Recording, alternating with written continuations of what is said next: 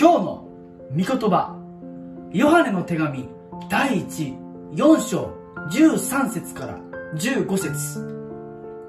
神が私たちに御霊を与えてくださったことによって私たちが神のうちにとどまり神も私たちのうちにとどまっておられることがわかります。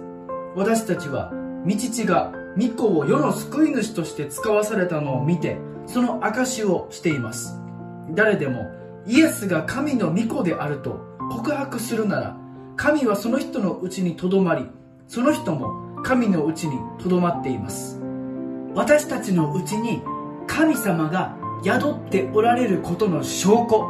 それは御霊が私たちのうちに宿っているのか宿っていないのかです。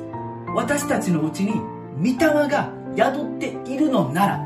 神様は私たちのうちに宿ってくださっています。この御霊が私たちに与えられるのは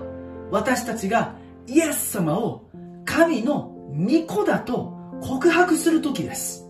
イエスが神の御子だと宣言するもの。告白するものは神様から精霊様が与えられます。その精霊が私たちのうちに宿ることによって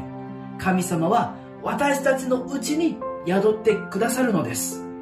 今日もイエス・キリストが神様の御子であり私たちの魂の救い主であることを大胆に宣言して告白していきたいと思います All for Jesus!